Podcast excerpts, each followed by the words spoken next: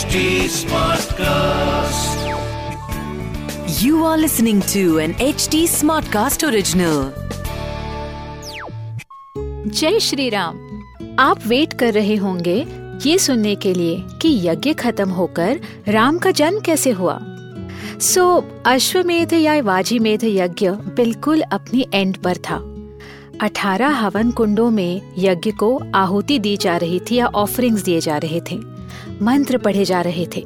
पूरा एटमॉस्फेयर एक अनोखी एनर्जी से भर गया। आपको याद होगा, ऋषि ऋषि श्रृंग इस यज्ञ को लीड कर रहे थे। उन्होंने पुत्र प्राप्ति के लिए या संतान होने के लिए एक अंतिम यज्ञ किया। वो यज्ञ इतना पावरफुल था कि सभी देवी देवता, गंधर्व, सिद्ध एथीरियल बींग्स स्वर्ग में अपना भाग या ऑफरिंग लेने खुद पहुँच गए। ऐसा लग रहा था कि पूरा स्वर्ग पृथ्वी के इर्द गिर्द इकट्ठा हो गया है। साक्षात ब्रह्मदेव भी वहाँ पे आए।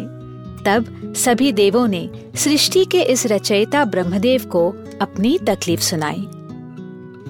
नमस्कार, मैं हूँ कविता पौडवाल और रामायण आज के लिए के इस पॉडकास्ट में मैं आपका स्वागत करती हूँ। इस पॉडकास्ट में मैं आपको मूल वाल्मीकि रामायण, यानी ओरिजिनल रामायण की कहानी तो सुनाऊँगी, पर हम साथ मिलकर ये भी समझेंगे कि आज के लाइफ में इस रामायण का क्या रेलेवेंस है। आइए जानते हैं कि आज हम प्रभु श्री राम से क्या और क्यों सीख सकते हैं। श्री राम जय जय राम श्री राम सुनिए रामायण आज के लिए कविता पौडवाल के साथ। रावण नाम के दैत्य ने तीनों लोकों में त्राही त्राही मचाई थी। न केवल रावण, लेकिन उसके मंत्री, उसके परिवार से राक्षस, उसके परिचित राक्षस भी इतने उन्मत्त या प्राउड हो गए थे कि वो पूरी दुनिया में उधम मचा रहे थे। ऋषियों की तपस्या भंग करना, उन्हें अपना गुलाम बनाना, उनकी पत्नियों को उठाकर लेके जाना। ब्रह्मदेव के दिए वर से रावण इतना शक्तिशाली बन गया था कि सूरज भी उसे जला नहीं पाता। समंदर की लहरें उसे देखकर रुक जाती थी। देवों ने ब्रह्मदेव से ही प्रार्थना की कि इस राक्षस का कोई तो उपाय निकाले। तब ब्रह्मदेव ने कहा कि अब समय आ गया है कि रावण को उसके कर्मों की सजा मिले।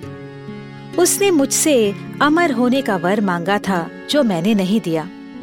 फिर उसने किसी भी देव, पशु, गंधर्व के हाथों से मृत्यु नहीं होनी चाहिए ऐसी शर्त रखी। लेकिन वह मनुष्य का नाम लेना भूल गया, क्योंकि रावण मनुष्य को तुच्छ समझता है।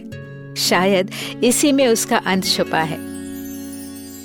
ये सारी कहानी सृष्टि के रचयिता ब्रह्मदेव देवताओं को सुना रहे थे।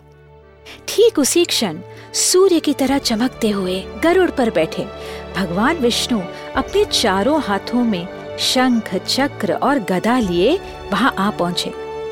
एक तरफ़ पृथ्वी पर अश्वमेध यज्ञ हो रहा था, दूसरी तरफ़ सारे देवी देवताओं के सामने ब्रह्मदेव और भगवान विष्णु खड़े थे सभी देवताओं ने भगवान विष्णु से प्रार्थना की कि वो रावण का कोई हल निकालें। विष्णु भगवान ने पूछा, तीनों लोगों को रावण से मुक्त करने के लिए मुझे क्या करना होगा तब देवों ने कहा, प्रभु, आप खुद पृथ्वी पर मनुष्य के रूप में ह्यूमन फॉर्म में जन्म लीजिए और रावण का अंत कर दीजिए, क्योंकि ब्रह्मदेव के वर के अनुसार सिर्फ़ कोई इंसान या मनुष्य ही रावण को मार सकता है। भगवान विष्णु ने कहा, तथास्तु, मैं राजा दशरथ के पुत्रों के रूप में जन्म लूँगा। आगे क्या हुआ जानने के लिए सुनते रहिए रामायण आज के लिए, जहाँ हम श्री वाल्मीकि रामायण जी के साथ सफ़र करते रहेंगे। इस पॉडकास्ट को लिखा नरेट और रिसर्च किया हुआ है मैंने, यानी कविता पौडवाल ने। इसका ट्रांसलेशन किया है श्रीमती प्रतिमा माणिक ने। प्रोड्यूस किया है दीप्ति आहूजा ने और एडिटिंग और म्यूज़िक दिया है सौरभ भोंजाल ने। फॉर अपडेट्स ऑन रामायण आज के लिए follow H T cast on Facebook Instagram Twitter YouTube and LinkedIn अगर आप मुझसे कोई सवाल पूछना चाहते हो तो मेरे Instagram handle at Kavita dot Paudwal पर पूछिए।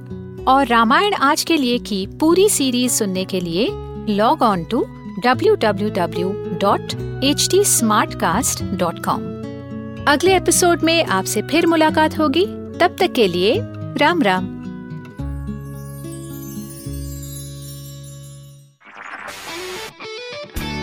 This was an H was smart cast Smartcast original. HT Smartcast.